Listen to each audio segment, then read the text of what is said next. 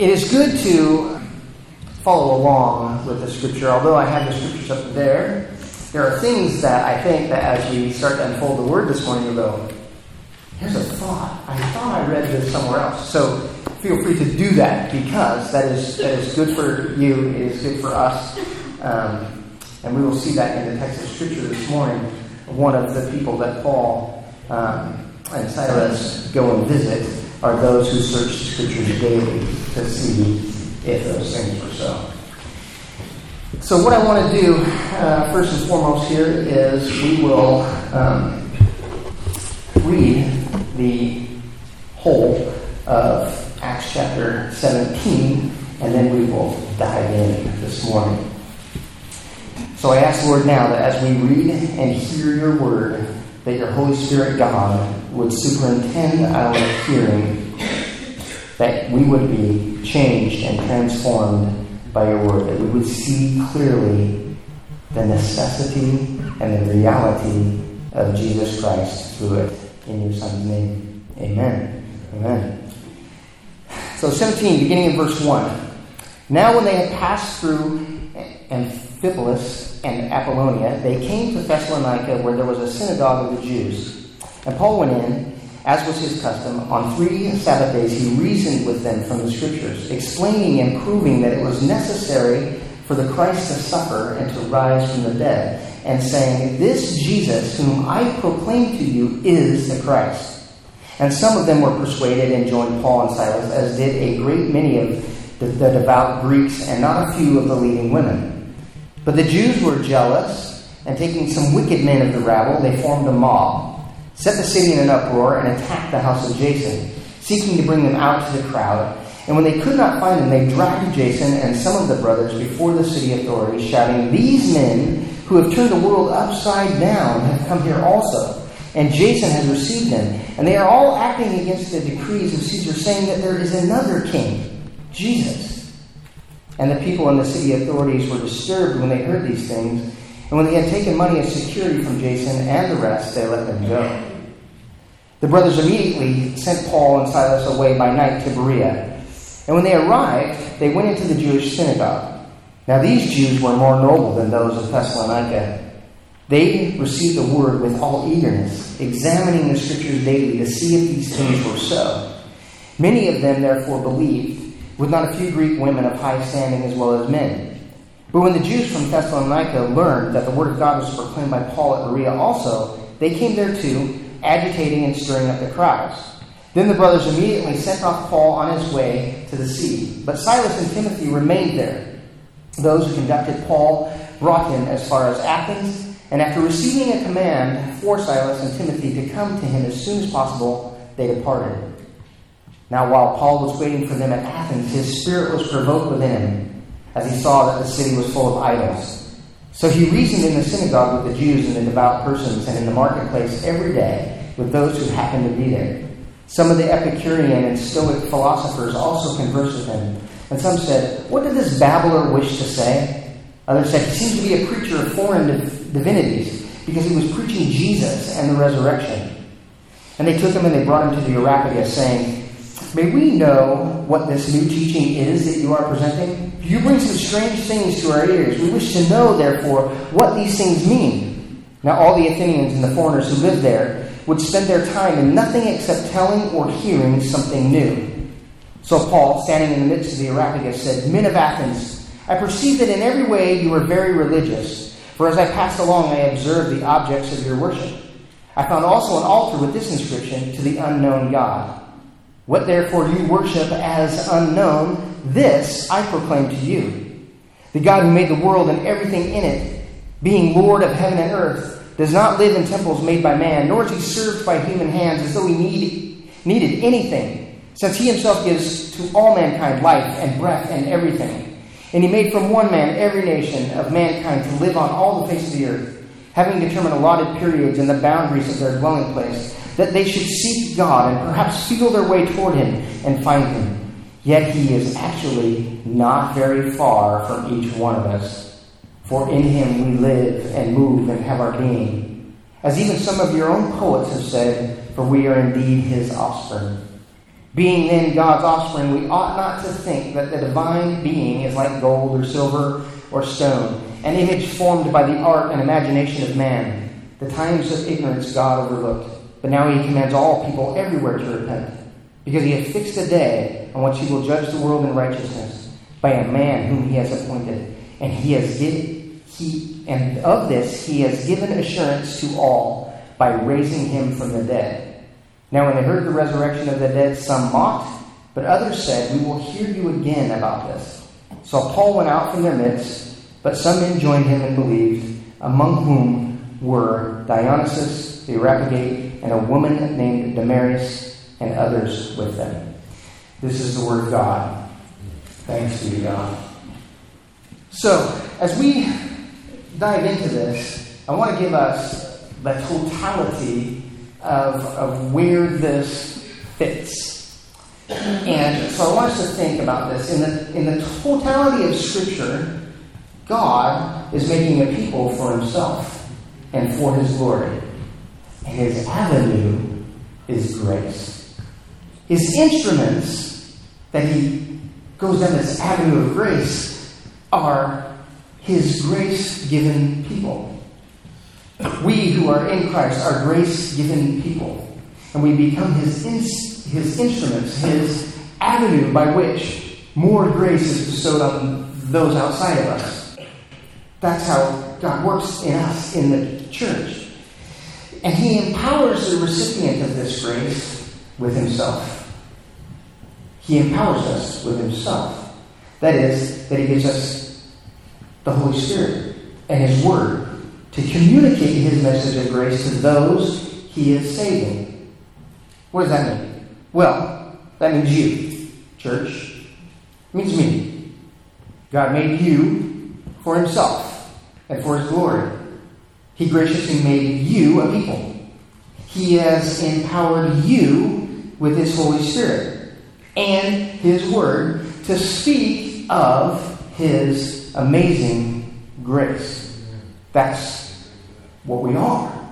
That's who we are as a church. So as we look at the text in chapter seventeen, we want to see what, what really is this about? What is this here for? Why is this text here, and why is it important? And it's very important. It is, in the outline of things, it is Paul's second missionary journey. So you remember on the first journey that we went through, he went through the area of Galatia, right? And this area, in the second missionary journey, is in the area of Greece. In this second missionary journey, it really begins in Acts chapter sixteen, about verse six, and goes through eighteen twenty-three. So remember in Acts sixteen six, there was this Macedonian call to Antioch, where Paul was. And that was his home base. And then he, so he gets this call and goes to Antioch, back to the home base, and then he goes about strengthening the churches where he had already visited, right? He goes back and he follows up with the churches that he had established. So when we look here at Acts um, seventeen, we see that verses one through nine, he goes to Thessalonica. But I, I will break it down another way. I want you to think about this. When he goes to Thessalonica, few Jews believe and many Greeks. Okay? When he goes to ten through fifteen, he goes to Berea. Many Jews believe and just a few Greeks. Then we go to sixteen through twenty-one in chapter seventeen. And he goes to Athens, and I would also call this the ignorant intelligent. He goes to the ignorant intelligent to speak the truth of the gospel to them. And then finally, he's in the Areopagus speaking about vain dead worship. Well, as I started to study this this week, I couldn't help but think about what is Luke's aim in the book of Acts, right? I wanted to think about what is the author saying, the one who penned it, but then more importantly, what is the author? What is the author saying? What is the author's intent as we look at this? Well, I want to um, look back. If you would flip in your Bible with me to um, Luke chapter one. Uh, because we're going to see that, that Acts is actually sort of a continuation of the Gospel of Luke. And I want you to, I want us to notice something about, uh, I want us to know something about Luke in, in Luke chapter one, and then I want to contrast with what, what we see in Luke and in Acts chapter one. So we can see sort of the intent of Luke as he speaks this to Theophilus, and he also is writing this to Theophilus in Acts chapter one, but I want to see something. Uh, I want us to see something in this. So, Luke uh, chapter one, verse one. Inasmuch as many have undertaken to compile a narrative of the things that have been accomplished among us, just as those who from the very beginning were eyewitnesses and ministers of the word have delivered them to us, it seemed good to me also, having followed all things closely for, for some time past, to write an orderly account for you, most excellent Theophilus, that you may have certainty, certainty concerning the things that you have been taught. So at first, what do we see? We see that that, that both that the Gospel of Luke, right, is an account of things that he had witnessed, right? Okay, so I want us to see this, that uh, things that he received, he's giving out. So he's he's telling this as if it were news, okay? So he's he's like a reporter, right? He's a reporter taking on eyewitness accounts, and he's taking his eyewitness accounts, and then he is communicating them to those folks. Now, when we look at Acts chapter one, we see again the, the, the same address, same person. In the first book of Theophilus, I have dealt with all that Jesus began to do and to teach, until that day when he was taken up, after he had given commands through the Holy Spirit to the apostles whom he had chosen. He presented himself alive to them after his suffering by many proofs, appearing to them during forty days, and speaking about the kingdom of God. So again, he tells us here that as we look at the book of Acts, that he is speaking about the things concerning the kingdom of God, how the kingdom of God really works. This is all just a framework to get us to think about this as, we, as we're really going to dive in here and see uh, what is going on. We might notice something, though, about Luke. I want to notice something. I want you to notice this. He's an observer as he begins the address in Luke, and he's an observer as he begins Acts chapter one. When we get to sixteen eleven, something changes. He goes from being an observer to being a participant. He becomes a participant. It changes from they went there to we went there. So he's not just reporting facts on the outside, he's part of the gospel. He's not become just an observer of how the gospel of Jesus Christ works. He's not just an observer of how Jesus acts in the world. He's a participant in what Jesus is doing in the world. That is our message this morning. That is what I want all of us uh, to, to get. That is what I'm going to communicate to you today as best I can. It is Um, it is the passion to me of, of the ministry that you, all of you, every one of you who is in Christ Jesus, who's sitting in here this morning, become an active participant in the gospel. That is what I long for you, to be an active participant in the gospel of Jesus Christ. Don't just observe it as a great truth, and it is great. Don't just observe the greatness of Jesus Christ from afar. Don't just observe the mission that Jesus Christ is on in the world, and believe me, he's still on it. Don't just be an observer of that. Be a participant in it. And that's what I hope for us this morning that we will see from this text. So let's look back again at chapter seventeen, and I'm going to read through uh, one through nine again. Now when they had passed through Amphipolis and Apollonia, they came to Thessalonica, where there was a synagogue of the Jews. And Paul went in, as was his custom, on, on the three Sabbaths. He reasoned with them from the Scriptures, explaining and proving that it was necessary for the Christ to suffer and to rise from the dead, and saying, "This Jesus, whom I proclaim to you, is the Christ."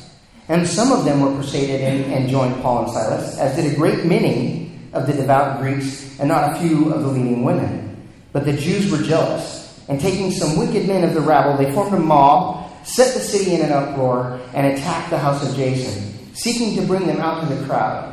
And when they when, when they could not find him, they dragged Jason and some of the other brothers before the city authorities, shouting, "These men who have turned the world upside down have come here also. And Jason has received them," and they are, are, are all acting against the decrees of Caesar, saying that there is another king, Jesus.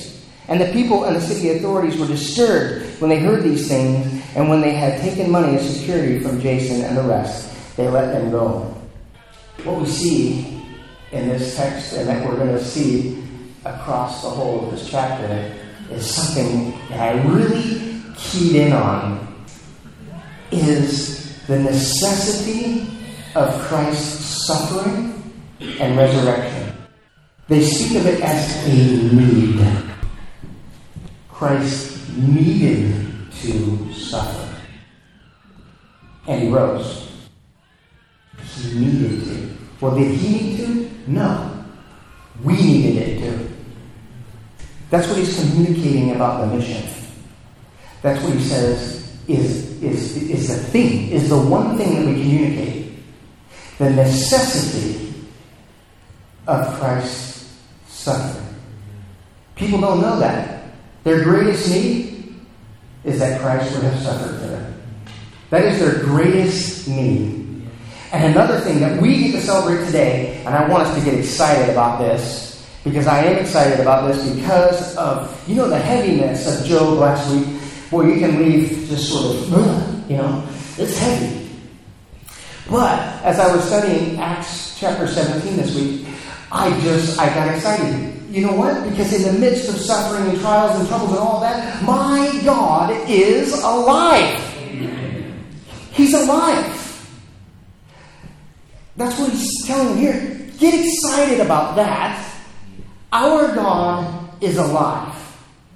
So what people need to hear as we are on mission for God is that they have a necessity that Jesus Christ suffered. And the good news of that is that our God is alive. So I, I thought about this as the goal of the preacher. My goal, my personal mission for our gathering this morning and on each Lord's Day.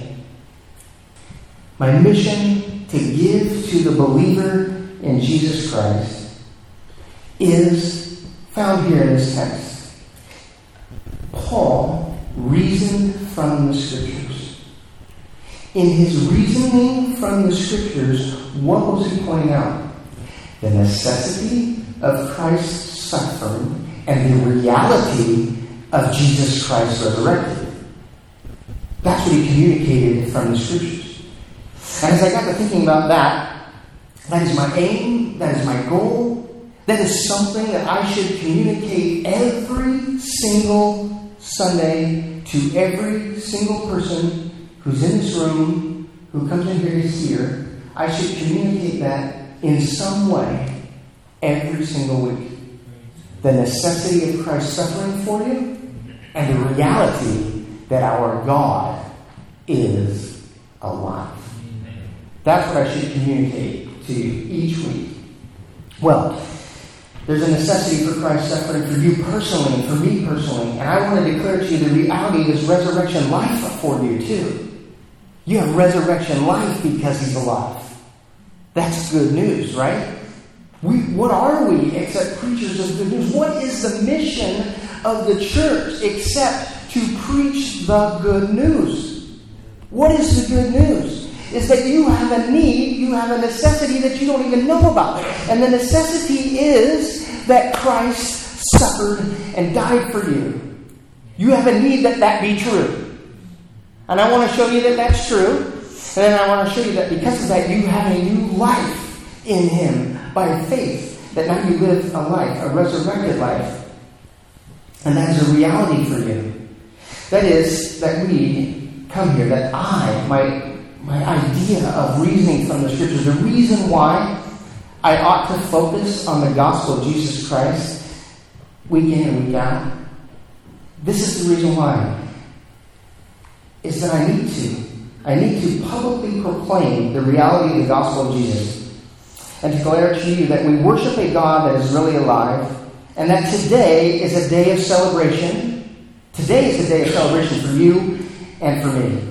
And secondly, it is to encourage you to go from being an observer of the Great Commission to go and make disciples and become a participant in the Holy and Spirit-empowered mission of Christ. I want you to be a participant in the Holy Spirit-empowered mission of Christ.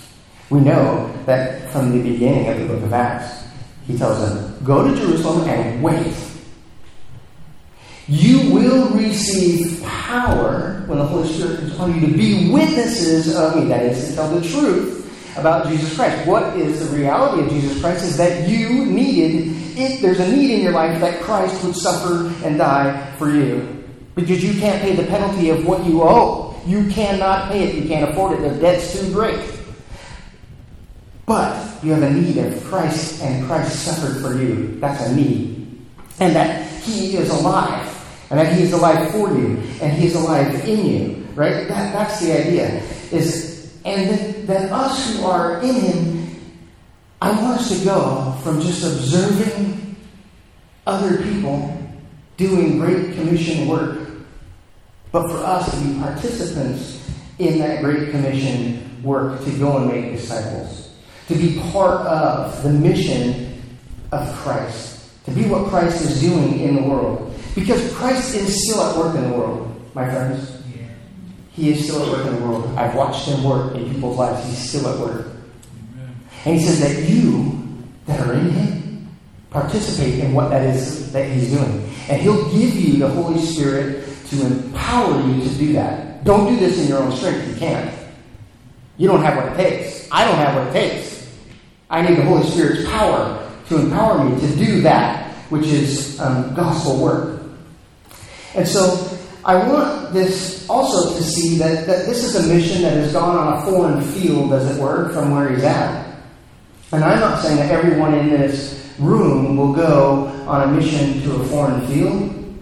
But I do want to tell you this, that where you are is a foreign mission. You are in foreign territory in your workplace. You are in foreign territory at your school. You are in foreign territory. You are upside down and backwards and weird. Yes, you are. So am I. We are upside down and backwards. In the election process, right, you hear all these people debating and fighting over who's going to be the president, all that stuff. And I love what this text just really spoke to me this week about the election, is that we are all acting against the decrees of Caesar, saying that there is another king, and his name is Jesus. I declare to you another king, Jesus. He's greater than that. Is that not contrary to what the whole world is all up in arms about? Right? They're all up in arms about this stuff. I'm like, I can't help but think, no, I already have a king. My king is much greater than yours. Whoever it is that you want to espouse, it needs to be up there. My king is so much, so far greater than the one that you have. Right? But people will look at you and say, these guys are upside down. These guys are backwards. These guys are turning things on its head. They're speaking of things that they ought not to speak about. They're saying that, that they're saying that man can't do what's best for this country. They're saying that God can. These guys are upside down and backwards. And also, as we gather here, see, there's something that I'm speaking to the church, or something I'm speaking to believers. But there's something that every Sunday, every Lord's Day, I ought to speak something to the unconverted souls that are present. Because you know, wherever we gather, there are unconverted souls. And my personal mission for the unconverted soul, and my aim, is to reason from the Scriptures that apart from Christ's suffering on the cross, taking on the punishment that you so richly deserve. You are at odds with the creator of the universe, and you are without hope. There may be one this morning that's sitting here without hope. They're sitting without hope, and I want to reason with you from the Scriptures that it was necessary for you that Christ suffered. And I am underneath and needing the Holy Spirit's power to plead with you that your ears might be open, to have the faith to believe that that is true. That is what we're up against, friends. That's what, that's what we're up against. That's what we're about. And for you that are unconverted without the reality of the resurrection, here's another thing. It's a hard truth to, to, to swallow, but I want you to, to, to hear this. That you are dead to God. And that this life is as good as it's ever going to get for you. This is as good as it will ever, ever get. If the reality of the resurrected Jesus is not a reality in your life. This is as good as you can ever have it. So I would ask, in the room, do you sense that the Holy Spirit might be convicting one of you or some of you of sin, righteousness, and judgment? I would say that in this moment is your duty, as He is prompting your spirit, that is, He is convicting you, is to cry out to Jesus and be saved. You have to cry out to Jesus and be saved by Him. I think it's sort of hooey that goes on in churches and has gone on for years of this. If you just accept Jesus into your heart, you'll be saved. If you just bring Him into your heart, everything will be great, right? But if you look at the history of church, people did not communicate that way until the last fifty years, right? People didn't talk like that. If you just accept Jesus in your heart, everything's going to be fine.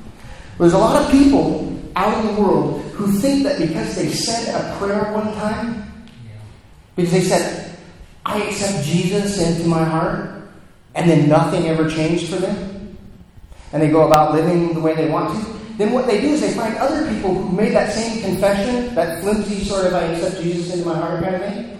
Well, they go and talk to each other about that sort of thing, and what they do is they compare their life to, to each other. And they say, well, I'm not so bad. If they're doing that and they confess Jesus and they, they're all right and so on. We're okay. Wrong standard, right? So when I say to you, cry out to Jesus and be saved, what I mean is don't be accepting Jesus in your heart. What I'm saying is, God, I am desperate and I understand my need for you, God, and I understand that I understand that your sacrifice for me on the cross will save me. I understand that. Amen. Would you invade my life, please, and save me? Would you invade my heart and my spirit? That's what we ask, right? That, that, that is the one who is converted. Because then you have nobody to glorify but Him. You say, I was a wretch, I was a mess. And Jesus Christ came in, and guess what He did? He did just what these guys did. He turned the world upside down. And He turned my world upside down. I remember Christ coming into my life, and He turned it all upside down. He made a wreck of it. He made a wreck of all that I wanted to do and all that I desired. He made a wreck of my life. And I am standing here as a man just thankful that God wrecked me. He wrecked me. So that I could live in the reality of His resurrection life. Right? Surrender to His resurrection life. That's how I live right now. I'm so glad of that. Ah, sorry, didn't mean to rant there, but you know, I get excited about that. So, um, here they are in this text. They are in Thessalonica. And there's a few Jews that are converted, but that means that many are not. Many Greeks are converted, and a few are not. Our concern as proclaimers of the Word of God is not about how many, or about what kind. I'm not concerned this morning of how many in this room come to Christ or from where they come from. I'm not concerned about that. I'm not concerned about how many. or what kind of people. Because I understand this, that we are dependent on the Holy Spirit for the whosoever that He has called. Amen. Amen. There is a whosoever. There's whosoever He has called. Whosoever God has called. Right? So I am dependent on the Holy Spirit to decide the whosoever and to show me who that is. Our concern is merely to communicate the necessity of Christ's suffering and His resurrection as a reality in our lives personally, and that He is the only reality. He is the only reality.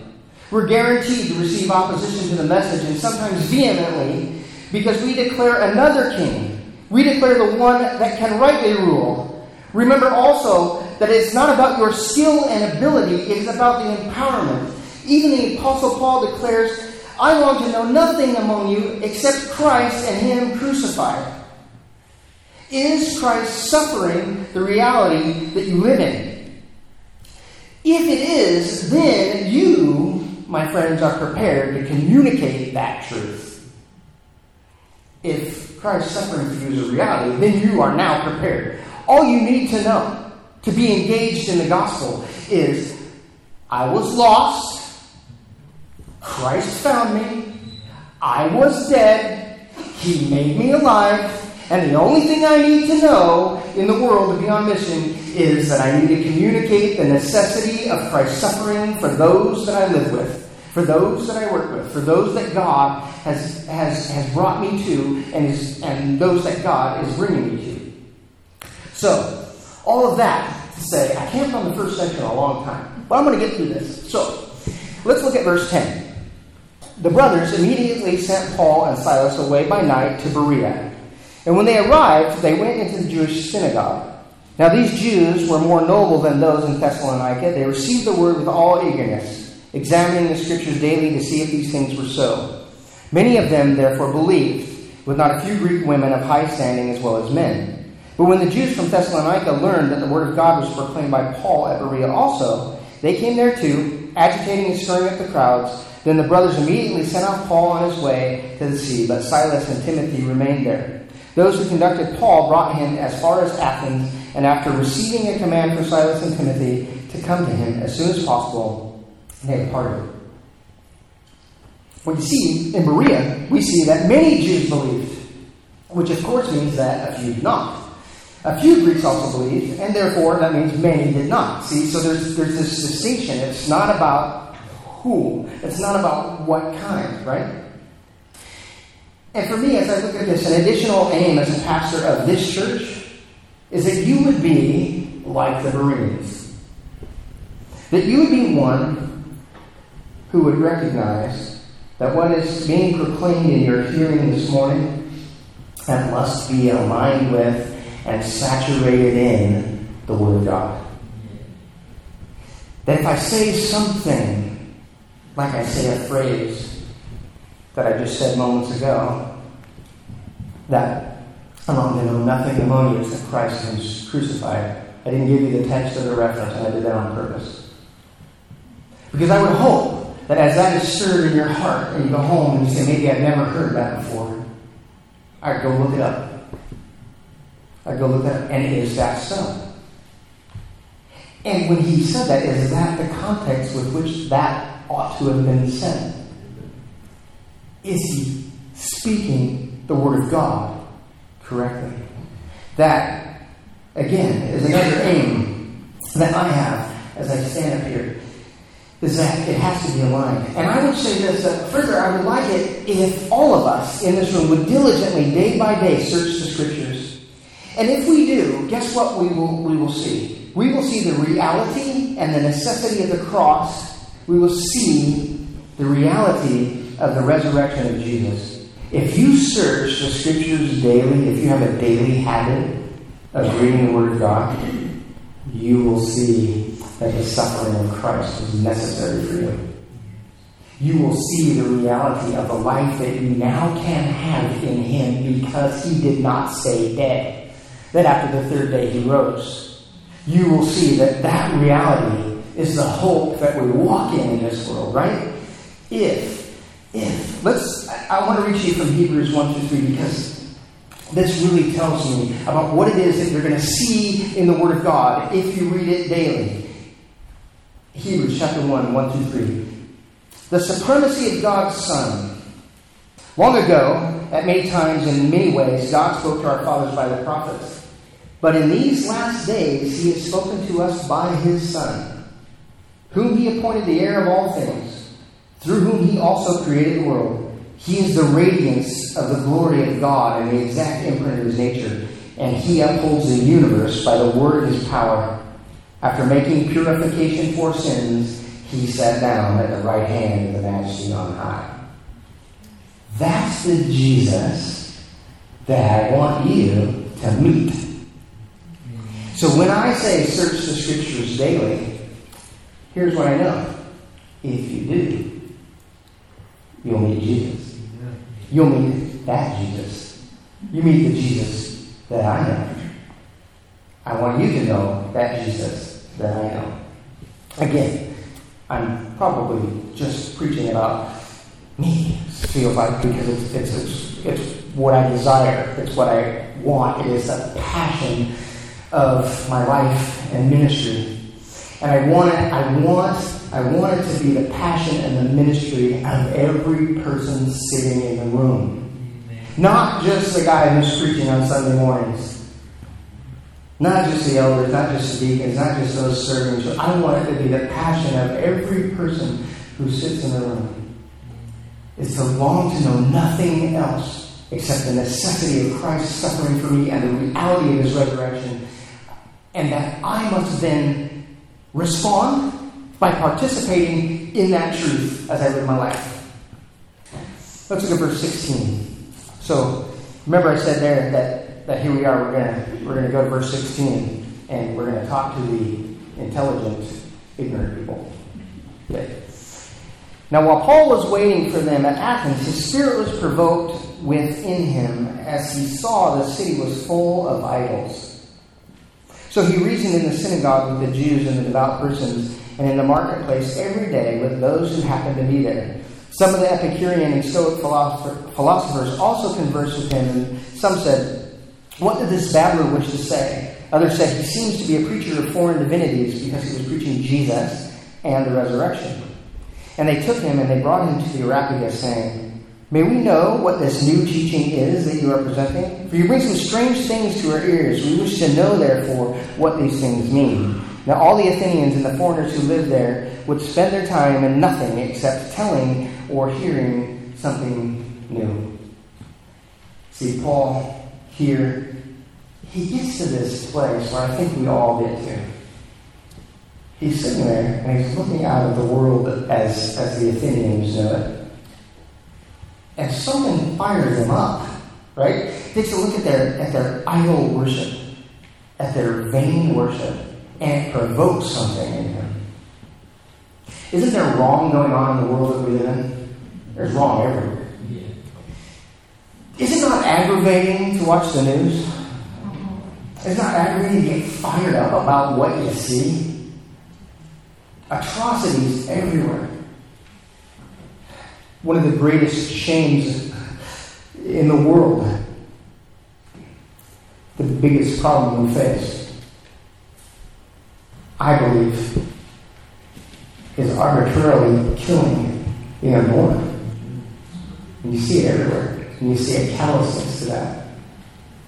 It fires me up. But of course, I have to calm down. I have to be like Paul here. Paul, as much as that agitates him, right? Justice would say that I should scream out for those children right now and make condemning speeches about those who have participated in that. Right? Well, Paul here teaches us something pretty valuable. And I'm going to get to that in just a moment. So he discovers this group. They're steeped in philosophy. They have the wisdom of the world. See, the wisdom of the world that believes all those things that we're seeing, uh, that we're seeing on our T Vs today, that passes as wisdom, passes as intelligence, but they're ignorant. They're intelligent, they're very bright, very learned people, very schooled and scholarly, scholarly folks, but they're ignorant. Same thing Paul's up against here. Intelligent folks who are ignorant of what? What are they ignorant of? They're ignorant of what we've been talking about. The necessity of Christ's suffering for them and the reality of his resurrected life.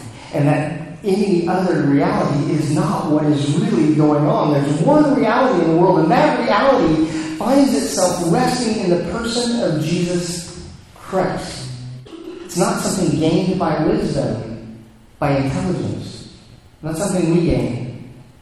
If you were just smart enough, you'd believe, right? If you were just smart enough, you'd understand what the Word of God says and you'd believe and you'd follow. It's not how it works. It's not how it works. It takes a Holy Spirit empowered time. So he discovers this group. They're ever searching for something new. Since Jesus is new to them, and they view this message of Christ's suffering and resurrection as novel, they are willing to listen. There's a balance. We've talked about this balance of riding the high fence between truth and grace.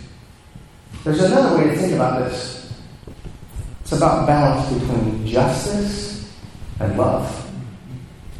We have to ride a high fence. Because sometimes when we communicate God's justice and somebody's not quite ready to hear all of it, I throw the baby out with the bathwater and never hear you again.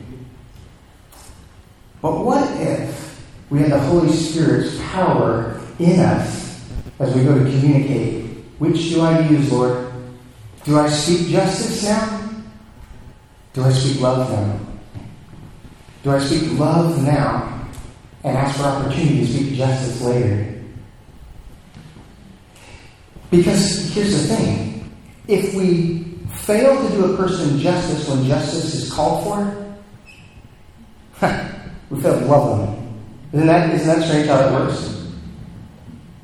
If we failed to love them when love was called for over justice, we've done them a brave injustice. Because now they won't have ears to hear what the gospel is. We've shut them out. So it's a balance. And here's the thing. If there's any of you in this room, any of you who are able to do that and do that perfectly, you guys need teaching. Because I don't know. But I think that what is clear from the scriptures is that this mission that God has us on, this life that we live, is all dependent on the Holy Spirit. And the Holy Spirit of God will prompt us and tell us when to do justice and when to speak love. In our own power, we can't choose correctly. In our own strength, we don't. I don't know how many times I've spoken justice when I needed to speak love. I don't know how many times I've let somebody off the hook and spoke love when they needed the truth. And I let them say they're in their lie. And then realize later what an unloving, unkind thing that I've done to them. So, these guys were still willing to listen, and Paul did a balance. He could have gone right after them about the justice of God, that you're worshiping vain things and that you deserve the pit of hell, and you need to burn for that, right? Um, jokingly, Matthew Sweet was asked, they were asking about the text this week, and I was giving it to uh, to Jeanette um, so that she could pick the music and stuff. And she's after the title, and jokingly Matt says, well, the title could be Turn to Burn. Right? Either turn to God or burn. Well, sometimes that's valid. Sometimes it's not. And in this case, it was not. It was not the time for that message. So, for us, when we are in a context where the gospel is a foreign idea, we need to be patient to explain the reality of the gospel in the language and the context that we are in. Some say that the age we live in, one of the greatest hindrances to our proclamation of the gospel is that we live in an age that does not have it as its frame of reference a grand story, a meta-narrative, right? There's no grand story. Because we live in this age where every context has its own unique story and its own unique reality. Do you notice this? That every context you kind of go in, that that context is the only context by which people see their life. That is their reality. So the reason why sometimes it's hard for us to communicate that is that they only see one context, and they don't see that all of this ties together in a big, grand story. And we have a big, grand God who is weaving a big, grand story in each of our lives, right? They don't see this. So, our starting point then would be to proclaim the reality of the necessity for Christ's suffering and reaction and, and resurrection, but only in their context. So here they are in their context, and no matter what, the suffering of Christ is necessary for you in that context. And the reality of his resurrection is for you in that context.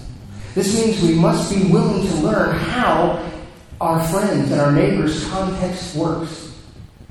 We must be patient and willing to learn that. And we must be careful and patient not to insult their intelligence and understand their ignorance. Being ignorant does not mean you're stupid. Being ignorant of the truth of the gospel does not mean you're dumb. There are many, many smart people that I know that are going to hell. And they're not going to hell because they're stupid. They're going to hell because they're ignorant of the truth of the gospel. Right? They're ignorant of that truth. So we must be patient so that we have the opportunity to speak that truth. So, Paul, he addresses um, the Areopagus next, and I, I'm going to, for time's sake, I'm just going to move on and kind of close this up a little bit, because, you see, Paul will look at the people in the Areopagus and say, I notice that you're very religious, but instead of coming right out and condemning their vain and empty worship, Paul says, let me show you your need for Christ and what you don't know, and also, I'll show you your need for Christ from what you do know. He takes their reality, right? He says, I'm going to show you Christ. I'm going to show you something about Christ from what you don't know. Now, I'm going to take what you do know and show you who Christ is. Because he says, even your poets understand in him we move and live and have their being, and that you are his off- that you are offspring of God, the one who created everything. He says, even you know that. So I'm going to take what you know and show you the gospel from what you know, and I'm going to show you the gospel from what you don't know. And this must come from a position of both love and justice. Justice here would say boldly that your worship is wrong and you're ignorant and you're perishing. Love says they're not quite prepared to hear this yet. Let me teach you what you don't know. Let me affirm in you what you do know. And if you are willing, I'll speak to you again. What happens when we overdo justice? Often, we don't get an audience with that person again. We overdo justice and we don't get an opportunity. And guess what we've done? We haven't loved them. We haven't loved them with the love of Christ. That Christ was patient with you. He was patient with me. Remember when he prodded your heart into your glory? Remember that? Remember those times? When you're convicted in your spirit that the truth of the gospel was for you? Maybe tomorrow. I'm not quite ready to hear it. I remember saying that to my baseball coach when he proclaimed the gospel to me walking across the field. And I said, he says, so why, what is your reasoning for not accepting Christ today? And I said, can't do it. Everything I heard you say, I believe it. I know it to be true, but this is an all-or-nothing proposition, and I'm not willing to give it all. And I walked away. He could have dismissed me, but he didn't. He didn't dismiss me at all. I was willing to hear him some more, and he was willing to speak to me, and he loved me enough to keep telling me, right? Well, you know what? That man never led me to the Lord. But when the Lord got a hold of me, I remembered him. I remembered everything he said. I remembered that he loved me enough to tell me that. And he loved me enough to stop talking. He loved me enough to tell the truth. And he loved me enough to say, Jeff's not ready to hear that yet. And I would venture to guess that guy prayed for me a lot. I would venture to guess that he prayed for me a lot. That down the road, something, somehow, I would hear it.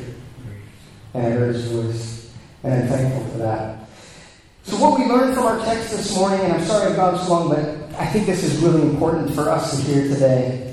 What we learned from our text this morning is that there's many contexts that we're going to find ourselves in, and there are many methods. But there's just one mission, and there's just one gospel, and there's just one reality that people need to know is the necessity of Christ's suffering for them, and the reality that that, that suffering did not happen in vain, and that their God is alive. And in each context that we find ourselves in, we're going to find people that believe that their context is reality. And I believe this, that the Holy Spirit has placed you in your context with the reality that in every context the suffering of Christ and his resurrection is not only necessary, but it's relevant.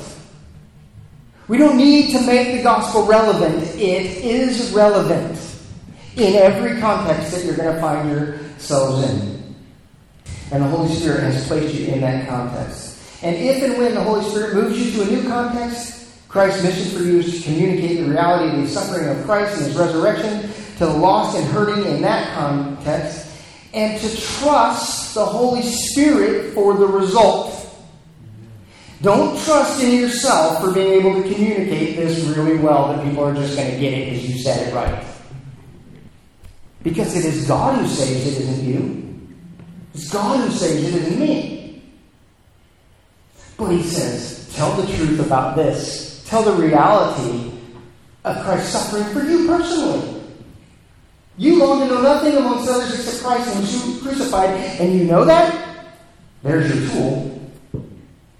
In the reality that God put you in, tell that truth. And then say this, not only that, is my God is alive, and I am excited. I'm excited that my God is alive, and I live for him because he is alive in me. As we sang this morning, greater is he that is in us, right? And that same power resides in you as the Holy Spirit of God is in you. And this is the fulfilling of the Great Commission. And this is gospel living. That's what gospel living is.